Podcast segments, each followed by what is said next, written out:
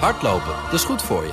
En Nationale Nederlanden helpt je daar graag bij. Bijvoorbeeld met onze digitale NN Running Coach... die antwoord geeft op al je hardloopvragen. Dus, kom ook in beweging. Onze support heb je. Kijk op nn.nl slash hardlopen.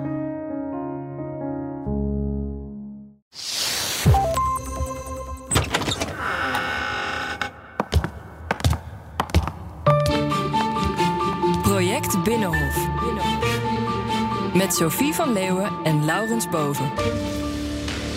De wandelgangen. De duizend bitterballen eh, komen er zo aan. Ik zou zeggen, eh, bestel een biertje op onze kosten.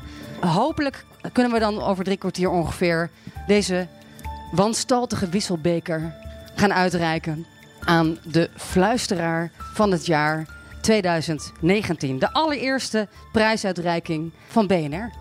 We hebben een, een panel met uh, grijze heren voor jullie uitgenodigd. Zeer respectabele binnenhof uh, watchers. Uh, Laurens, jij mag ze even introduceren. Nou, hier meteen naast mij zit Gerard van der Wilp. Een, een, ja, een, een, journalist van naam en faam. Al sinds de jaren 60 hier op het Binnenhof actief. En ehm, eh, ja, iedereen kent hem natuurlijk als uh, voormalig hoofdredacteur van de NOS en correspondent in uh, Washington. Maar hier op het Binnenhof toch vooral bekend als woordvoerder. Woordvoerder van ehm, welke premier was het ook alweer? Lubbers, Van Acht, Kok ja. en Balkenende. Ja, hoofd van de Rijksvoorlichtingsdienst. Ja, in verschillende rollen. En dus ook de chef spindokter eigenlijk van die jaren? nee, ik was geen spindokter. Ik was een, een zo objectief mogelijk voorlichter beleidsvoorlichter. Maar je weet wat fluisteren is? Zeker, ja. ja. Ik heb dat heel veel om me heen gezien. En ook dat fluisteren vaak de beste manier is om hier eh, wat voor elkaar te krijgen. Ja, en soms ook niet. Hm. Soms gaan er coalities aan ten gronde. Zoals de coalitie Bos-Balkenende. Komen we misschien nog wel op zo meteen. Uh, naast Gerard zit Jaap Jansen, mijn uh, oud-collega uh, op de Haagse redactie van BNR. En nog steeds columnist ook bij BNR. En wereldberoemd ieder geval hier in Den Haag, maar je hebt een hoop luisteraars met uh, betrouwbare bronnen. Een podcast waarvan ik altijd dacht, dat kan niet werken. Een podcast van 2,5 uur, maar het werkt ontzettend goed. Ja, meer dan drie uur soms. En daarom hebben we hem inmiddels in tweeën gesplitst. Er komt er eentje op dinsdag en eentje op vrijdag.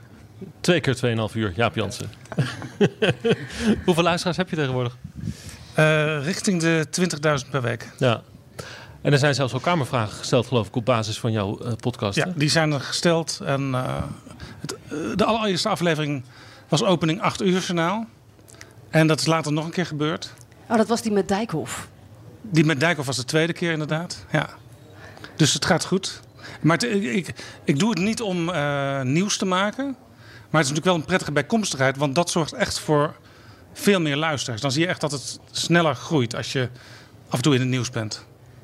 En helemaal op het hoekje, Wilco Bam. Um, uh, heel blij, Wilco, dat je bent gekomen want je bent toch een concurrent van ons. Maar vanavond treed je op uh, bij eh, BNN Nieuwsradio. Maar je bent hier vooral omdat je voorzitter bent van de Raad van Toezicht van Nieuwsport. En dus alles weet over hoe dit gebouw, deze ruimte hier functioneert. De plek waar natuurlijk nog steeds gefluisterd wordt. Er zitten alleen maar lobbyisten en, en, fluisteraars in de zaal. En journalisten en politici. Maar uh, ik, ik hecht er wel aan om te zeggen dat ik daarnaast, en dat doe ik bijna elke dag, ook hier ben als uh, uh, journalist van NOS Radio. Uh, ik werk op de politieke redactie van de NOS. En wat dat betreft zijn we inderdaad concurrenten. Maar het is inderdaad hartstikke leuk om, uh, om een keer te gast te zijn bij BNR. Oog dus dank voor de uitnodiging. toch? Ja, oog op morgen. Ik, uh, om negen uur ben ik ook als een speer weer weg. Want ik moet vanavond nog iets in de uitzending gaan vertellen. Oh, dan gaan we opschieten. We nemen jullie mee met vijf kandidaten die we hebben geselecteerd uh, van het afgelopen jaar. Uh, die eigenlijk ook een beetje symbool staan voor een aantal akkoorden die zijn gesmeed. Maar ook mensen die komen uit al die verschillende lagen. De coalitie, oppositie, minister, et cetera. En de eerste die we jullie wilden voorleggen... de coalitieleiders klimaatdrammer Rob Jette. Die eigenlijk aan het begin van 2019, na het reces, in die campagne voor de provinciale staten weggezet werd als klimaatdrammer door collega Klaas Dijkhoff van de VVD. En hem eigenlijk keihard terugpakte en er zo'n geuze naam... Collega's mag niet meer, hè? Moet, Oh ja. moet ambtsgenoot zijn, zegt Thierry. Baudet. Ja, dat was een uitspraak van de heer Baudet. Ja, ik heb het dat- overigens volgens de Vandalen betekent het precies hetzelfde, hè? Ambtgenoot en collega, dus geen verschil tussen. Ambtgenoot en collega Dijkhoff. En vervolgens ging Jette truien drukken met klimaatdrammer erop. En dat gebruiken als campagne voor ja, dat, dat nieuwe D66... dat eh, eh, ongeveer de klimaatagenda van GroenLinks had gekopieerd... en daarmee binnen de coalitie eh, zich profileerde. En met nogal wat succes, denk ik, ook op dat ministerie van Hugo de Jonge... als eh, klimaatpauzen. Dus de vraag aan jullie is eh, natuurlijk... is Rob, Rob Jetten een terechte winnaar van deze eh wanstaltige trofee... eh, van de fluisteraar van het jaar? Waarmee we De- overigens niet zeggen dat hij op dat ministerie. Waarmee we nog niet zeggen of hij gewonnen heeft, hè? Nee, dat Voordat is de vraag aan, de- aan dit panel. Ja, nee, ik- of die gewonnen heeft, Nou ja, dat horen we straks. Kan het niet anders als dit de vijf kandidaten zijn... dat Rob Jetten, wat mij betreft, de winnaar is. En hij fluistert niet eens. Hij, hij, hij, hij schreeuwt zo hard dat hij ook nog af en toe gehoord wordt. Maar dat moeten we even, Gerard, je had het net over schreeuwen en fluisteren. Of je het nou wel of niet moet doen. Is dat nou slim van Jette eh, om inderdaad die, die klimaatdrammers truien te drukken? Of had hij toch nog beter kunnen fluisteren? Want in de peilingen staan ze er niet zo goed voor. Nee, maar ik denk dat dat niet daardoor komt. Ik denk dat dat door eh, de andere. Het totaal van de ontwikkelingen rond D66 is de leiderschapswissel enzovoorts. Eh, en het deelname, deelnemen in de coalitie, hè, wat natuurlijk altijd eh, stemmen kost. Eh, D66 in het verleden is er bijna door weggevaagd geweest een aantal keren. Als het in de coalitie kwam. Maar is hij een goede fluisteraar? Is hij een, een, een winnaar wat jou betreft? Eh, nee, hij zou voor mij eh, geen winnaar zijn. Ik, Want? eh, hij is een politicus, hij is geen fluisteraar. Hij, is een, eh, hij moet ook niet fluisteren. Hij moet vooral eh, zijn Lawaai maken. lawaai maken, zijn beleid uitleggen. En uitleggen waar hij voor staat. Want dat heeft hij dus wel goed Dat gooi je gedaan, te doen als lawaai maken. Nou, ik noem het geen lawaai maken, sorry. Ik noem het eh, zijn uitleggen waar hij voor staat. En Hij dat, doet hij, dat doet hij volgens mij heel behoorlijk. Waar hij heel trots op is, dat heeft hij ons in de podcast ook verteld, dat hij achter gesloten deuren eh, ja, de, de, de- het kinderpardon er doorheen heeft getrokken bijvoorbeeld. En het kabinet overeind heeft gehouden, klimaatakkoord heeft gesloten. En daar beschuldigt hij dan, dan Jesse Klaver. Wat, overigens kennen ze elkaar heel goed, hè? ze zijn echt jeugdvrienden, de twee. Ehm, hij zegt, eh, ik zit daar in die vergaderzalen eh, mijn werk te doen. En Jesse Klaver die is aan het zaalvoetballen. Ja, ik denk dat we een, een begripsverschil hebben. Ik, als ik het heb over fluisteraar, dan heb ik het over een stille macht. En Jette is natuurlijk geen stille macht. We gaan naar onze tweede kandidaat. We hebben Rob Jetten gehad. De tweede eh, kandidaat, fluisteraar van het jaar, is eh, de grote pensioenfluisteraar. Vrij onzichtbaar. Ehm, hij zit in de Tweede Kamer, werkt voor de PvdA, zat vroeger eh, als vakbondsbestuurder bij de FNV. En dat is Gijs van Dijk, die in het holst van de nacht eh, aan het appen was. En, en eigenlijk bij die onderhandelingen tussen Koolmees en de hele de werkgevers en de werknemers. eh, liep te, te, te lijmen als een oliemannetje. En het eh, ja, deels door hem voor elkaar kreeg dat er voor de zomer. Na negen jaar onderhandelen een pensioenakkoord werd gesloten. Wij denken dat hij ook wel een nominatie verdient. Korte rondje, misschien bij Wilco beginnen. Ehm, is dit een, eh, een man die de trofee eh, in ontvangst kan nemen? Gijs van Dijk, PvdA. Nou, ik denk dat Gijs van Dijk daar zeker een belangrijke rol in heeft gespeeld. En zonder de PvdA was dat eh, pensioenakkoord er ook natuurlijk niet gekomen. Maar misschien nog belangrijker, zonder iets aan zijn bijdrage te willen afdoen, is wel Mariette Hamer geweest. Toevallig ook PvdA, maar voorzitter van de Sociaal-Economische Raad sinds een aantal jaren. En dat is toch misschien wel het olievrouwtje van de hele polder. Ze heeft nu ook onlangs weer, eh, is onder haar leiding een ehm, eh, akkoord voor de bereikt. voor de CAO over de leraren, precies.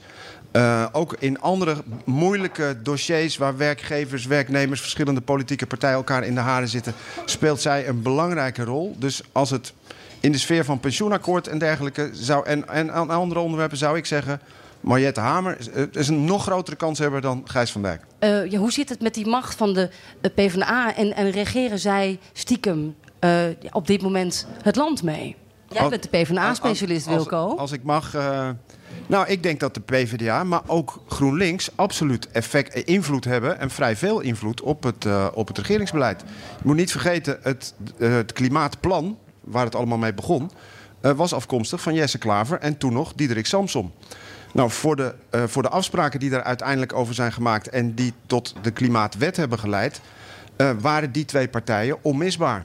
Uh, voor de pensioenen geldt precies hetzelfde. Dus je kunt absoluut zeggen dat PvdA en GroenLinks onder leiding van Klaver en, en Ascher veel invloed hebben achter de schermen. En dat zie je inderdaad ook aan die kopjes koffie. Vorige week nog, heel toevallig, bij de, was ik bij de Kamer van Jesse Klaver op zoek naar GroenLinks-Kamerlid Isabelle Dix. Omdat zij in het nieuws was gekomen vanwege uh, gedoe met wachtgeld. En ik sta bij de Kamer van Klaver te wachten. En wie komen daar naar buiten? Carola Schouten en Wopke Hoekstra. Die bij hem, op, bij hem op de koffie waren geweest om over de stikstofwet te praten. Waar ze de steun voor, van GroenLinks nodig hebben. Althans, dachten te hebben. Gerard, ik wil van jou nog even weten. Uh, Gijs van Dijk is van de, van de FNV. Uh, en eigenlijk hebben bijna alle fracties in de Tweede Kamer wel iemand van de FNV in hun gelederen. Zelfs mhm. de VVD. Mhm. Dennis Wiersma was collega van Gijs van Dijk bij, de, bij het FNV-bestuur. Hoe belangrijk zijn die vakbondsmensen in de Tweede Kamer voor het bestuur van het land? Uh, het is altijd heel belangrijk om uh, als Kamerlid om netwerken te hebben. En om te weten wat er in organisaties in het maatschappelijk middenveld leeft. Maar ze hebben allemaal een vakbondsman. Dus dat is alsof het... Dat ja, is... maar allerlei andere maatschappelijke organisaties. Uh, er zijn heel veel Kamerleden die ook banden hebben met andere maatschappelijke organisaties. Dat is op zich is dat heel belangrijk. Het FNV is niet, niet bijzonder belangrijk wat dat betreft. Overigens, Van Dijk. Ik vind dat, dat hij helemaal geen fluisteraar is. Hij was het oliemannetje van uh, wat er toen gebeurde. En omdat hij toevallig portefeuillehouder was in zijn fractie van de pensioenen, mocht hij hier een keer bij zijn. Waar hij misschien wel heel goed in gefluisterd heeft, is om achteraf zijn rol uit te leggen naar, de buiten, naar het buiten toe en naar jullie toe. En dat is ook fluisteren. De volgende kandidaat. Dan komen we bij Sigrid Kaag. Uh, dat is ja, de minister, uh, de macht van de minister van de ministeries hier in Den Haag. Uh, zij eh, is minister van Handel en ontwikkelingssamenwerking. Maar ja, de grote vraag is natuurlijk, althans dat horen wij in de Haagse wandelgangen. Wie is nou de echte minister van Buitenlandse Zaken? En hoeveel macht heeft zij op haar ministerie? Dat is een vraag voor jullie. Fluister deze topdiplomaat als geen ander in het oor van Mark Rutte die in de Oval Office bij Trump wordt uitgenodigd. hoeveel macht heeft deze fluisteraar? Hoe invloedrijk nou ja, wie, is wie, wie, wie, eh, wie wordt uitgenodigd bij Trump in de Oval Office? Dat wordt natuurlijk in overleg gedaan. En eh, toen Mark Rutte voor het eerst met een collega-minister daar naartoe ging... Uh, van dit kabinet, toen, toen was het Sigrid Kaag die meeging. Maar handel was ook een heel belangrijk onderwerp, want we hebben natuurlijk die handelsoorlog. Aan de andere kant, ja, als ik Stef Blok was geweest, dan had ik gezegd: hé, hey, wat is dat daar? Uh, ik wil ook mee. En dat was niet het geval. Dus dat zegt misschien iets. Ik las deze week. was er op dat moment wel een minister van Buitenlandse Zaken? Want het even tussen Zijlstra en Blok. Uh, was, was Kaag natuurlijk ook dat echt is een goede, maar ik, ik las in een van de kranten dit weekend dat als buitenlands beleid aan de orde is in de ministerraad, dat Rutte tegenwoordig eerst naar mevrouw Kaag kijkt en dan pas naar meneer Blok. Wilco, Kaag is natuurlijk eigenlijk een uh, topdiplomaat van de Verenigde Naties. Uh, sporen verdient in het Midden-Oosten. Nu dus al uh, twee jaar minister, politicus. Hier op het Binnenhof. Heb je haar zien veranderen van, van diplomaat in politicus? Nou, zij, zij, heeft zichzelf wel aangeleerd om uh, beter met de Tweede Kamer te communiceren. Ze straalt af en toe wel uit uh, dat ze dat zoals haar partijgenoot Hans Weijers dat vroeger noemde, uh, die, die Kamerdebatten toch maar een beetje politiek met een kleine p vindt. En dat ze zich dus liever in de internationale gremia begeeft. Uh, dat roept ook wel een beetje de vraag op of zij echt wel ambitie zou hebben om partijleider te worden. Want dan moet ze toch vooral hier op het Binnenhof uh, zien te regelen. Uh, maar uh, ze, heeft dus toch wel, ze is wel meer politica geworden. Of zij nou ook een hele grote fluisteraar is, daar heb ik toch wel een paar twijfels bij. Ze, heeft zeker een grote invloed op het buitenlands beleid. Ik heb toevallig diezelfde passage gelezen als, uh, als jij, Jaap. Um, maar uh, tegelijkertijd, D66, uh, haar partij, staat echt een wat ander Midden-Oosten beleid voor dan, dan deze coalitie. En wat dat betreft is er niet, niet iets fundamenteels veranderd... doordat nu ook Sigrid Kaag deel uitmaakt van dit kabinet. Gerard, heel kort. Heel kort, het is onmiskenbaar dat ze veel meer verstand heeft van buitenlands beleid dan Blok. Maar dat is ook helemaal niet gek, want ze is geboren als diplomaat zo ongeveer. En Blok uh, die doet het er even bij na een aantal andere ministerschappen. Ehm, dus ze is een stuk beter in diplomatie. Maar of zij eh, ook een politieke fluisteraar is en kan worden, dat betwijfel ik. Want diplomaten zijn eh, vaak heel genuanceerd en politici ietsje minder. Tot zover Sigrid Kaag. Dat was de derde kandidaat. En dan gaan wij naar kandidaat nummer vier. En dat is de man uh, van de middenklasse. De grote middenklasse draai van het afgelopen jaar. Kim Putters van het Sociaal Cultureel Planbureau. En uh, ja, hij schijnt, uh, wat was het ook alweer, Laurens, in het koffertje van Buma altijd te zitten. Zijn rapporten worden ja. overal meegenomen. Het SCP, dat weet iedereen hier op het Binnenhof, die maken elk half jaar en eens in de zoveel kwartaal. tijd hele grote, elk kwartaal. En dan zo af en toe hele grote onderzoeken, opiniepeilingen onder het land. Hoe is de sfeer in het, in het land? En die uh, rapporten die uh, worden buiten het Binnenhof niet zo heel goed gelezen. Maar op het Binnenhof worden ze uh, gespeld. En Kim Putters die geeft uh, colleges. Die is op afroep, afroep beschikbaar voor politici. Dan komt hij bij je langs. En dan legt hij je de wereld uit. En hij heeft bij ons bij de, in de podcast ook uitgelegd dat hij daadwerkelijk overal langs gaat. Dus eigenlijk, als je het hebt over een. Hij is de, de invloedrijkste Nederlander hè, sinds uh, dit weekend, sinds de Volkskrant dat heeft uh, gepubliceerd. Volgens de Volkskrant. Volgens de Volkskrant. En natuurlijk een heel mooi voorbeeld van uh, iemand die dus niet bekend is bij het grote publiek, maar hier op het Binnenhof dus heel invloedrijk ja, is. Dit geeft aan dat hij echt wel een fluisteraar is. Want dat criterium voor de Volkskrant is: je mag niet zelf minister of Kamerlid of staatssecretaris of iets dergelijks zijn. Je ziet dan ook dat iemand als Remke staat nu ineens wel in die lijst. Die is natuurlijk niet meer landelijk ja. politiek actief. Uh, en dat hij dan op één komt, dat betekent misschien wel dat hij echt officieel de grootste fluisteraar is. Gerard, jij kent het uh, functioneren van AZ. Is zo'n man dan ook echt... Uh, ja, nou, ik, toen ik jullie nominaties zag, dacht ik, dit is de fluisteraar bij uitstek. hij was misschien ook wel de beste fluisteraar geweest. Hij is het eigenlijk, maar er wordt zo slecht naar hem geluisterd. En nou, daarom, volgens mij heeft Klaas Dijk, Dijkhoff zelfs een nieuwe visie voor de VVD geschreven. Nee, Iets met nee. mensen. En het, nou eens, CDA is nou helemaal eens, weer voor de middenklasse. Ja, als je nou eens goed die rapporten leest van, uh, van hen. En dat doen ze ieder kwartaal. En ze, je ziet daar enige fluctuatie in. Maar het is vrij constant dat het gros van de Nederlandse bevolking eigenlijk heel tevreden is met zijn eigen bestaan. Maar zich zorgen maakt over de samenleving als geheel. En uh, aan de politiek en met name ook aan de media zie ik dat men zich voortdurend laat opnaaien door de sociale media. Door wat er op Twitter gebeurt en wat er op Facebook gebeurt en wat er op Instagram gebeurt. Waar al die ongenuanceerde mensen zitten. Maar die maar een heel klein ietsje pietje zijn van de bevolking. Luister naar meneer Kim Putters. Luister naar die gedegen onderzoeken die daar gedaan worden. Overigens een opdracht van de Voorlichtingsraad. Allemaal Kim Putters die rapporten lezen dus.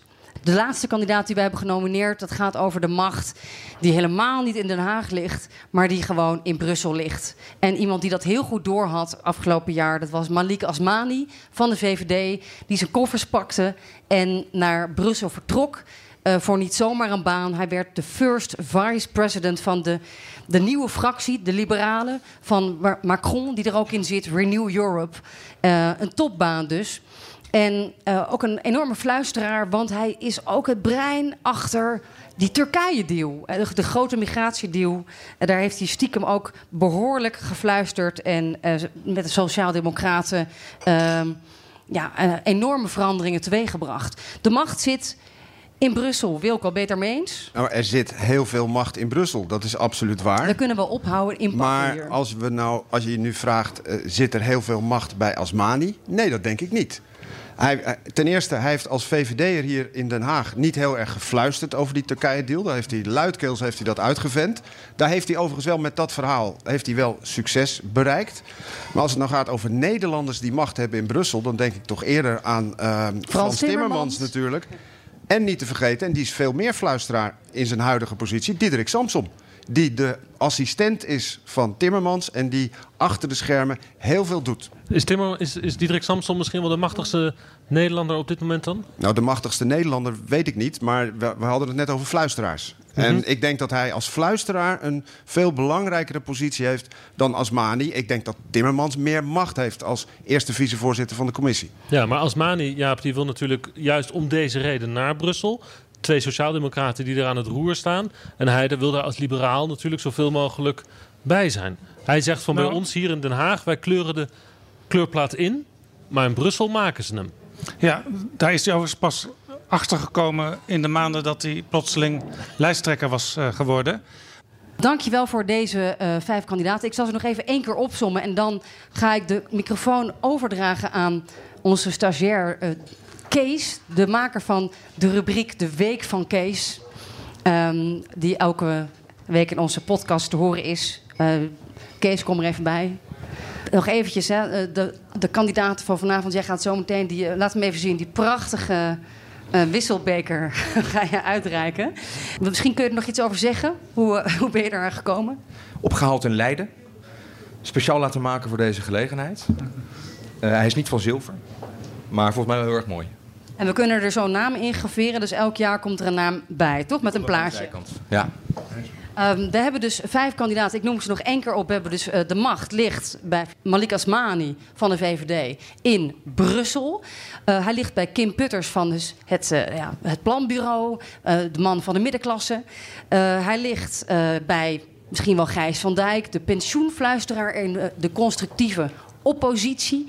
Zit hij in de coalitie eh, op maandagochtend op het ministerie eh, van Hugo de Jonge. Eh, dat is Rob Jetten van D66. En we hebben de minister die meedoet, Sigrid Kaag. Onze minister van Handel, Ontwikkeling, Samenwerking. Die ook genomineerd is voor haar fluistertalenten. Kees, jij mag het, ik, ik geef jou de microfoon gewoon even. Uiteindelijk zit de macht natuurlijk bij jullie allemaal, bij de kiezers. En jullie hebben allemaal gestemd in grote getalen. Dus geef een goed geroffel voor de winnaar. De eerste fluisteraar van het jaar, van 2019, is minister van Buitenlandse Handel en Ontwikkelingssamenwerking, Sigrid Kaag.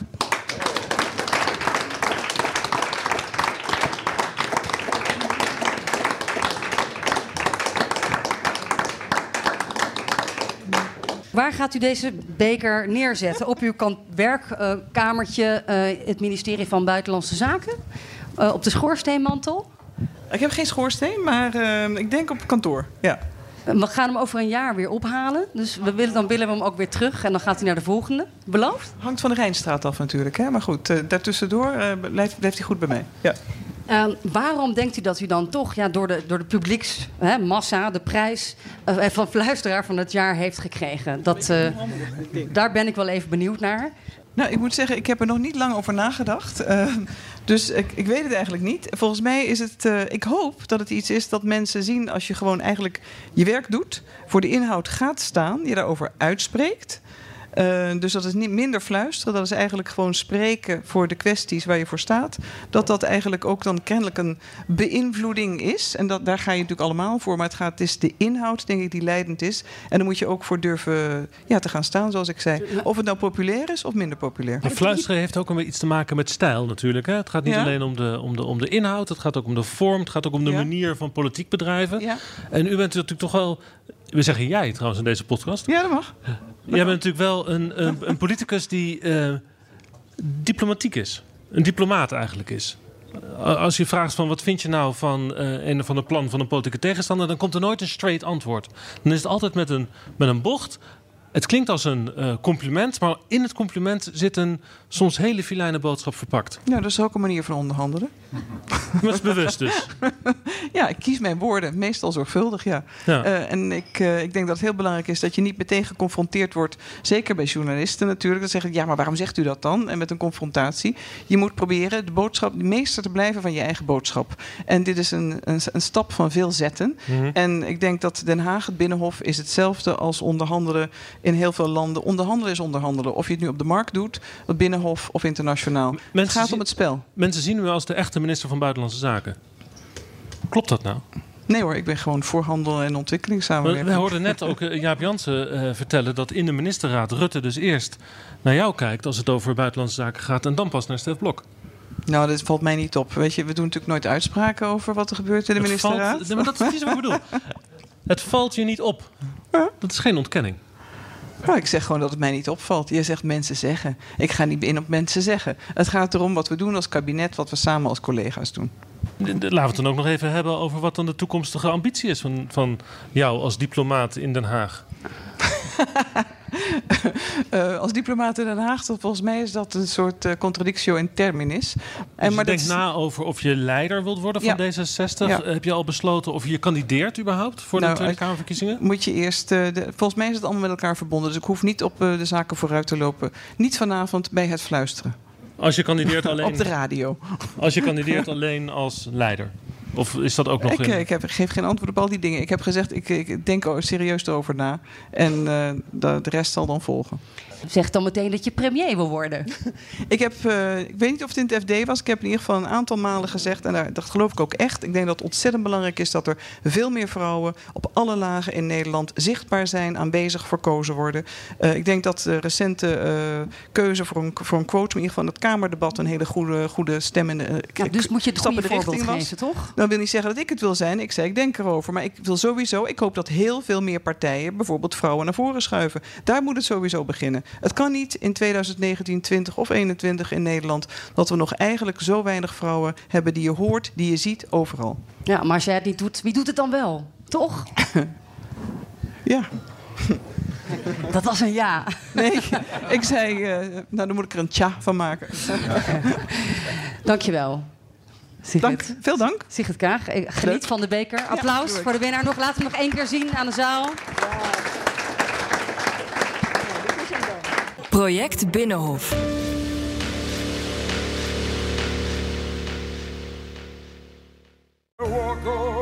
Hardlopen, dat is goed voor je.